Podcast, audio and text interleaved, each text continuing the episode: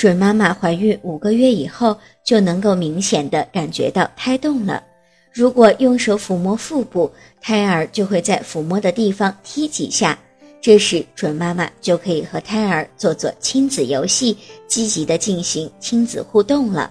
进行游戏的时候，准妈妈可以先用手在腹部从上至下，从左至右，轻轻的、有节奏的抚摸和拍打。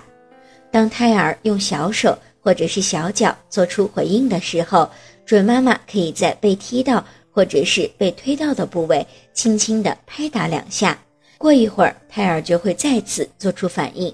这时，准妈妈应该改变一下拍打的位置，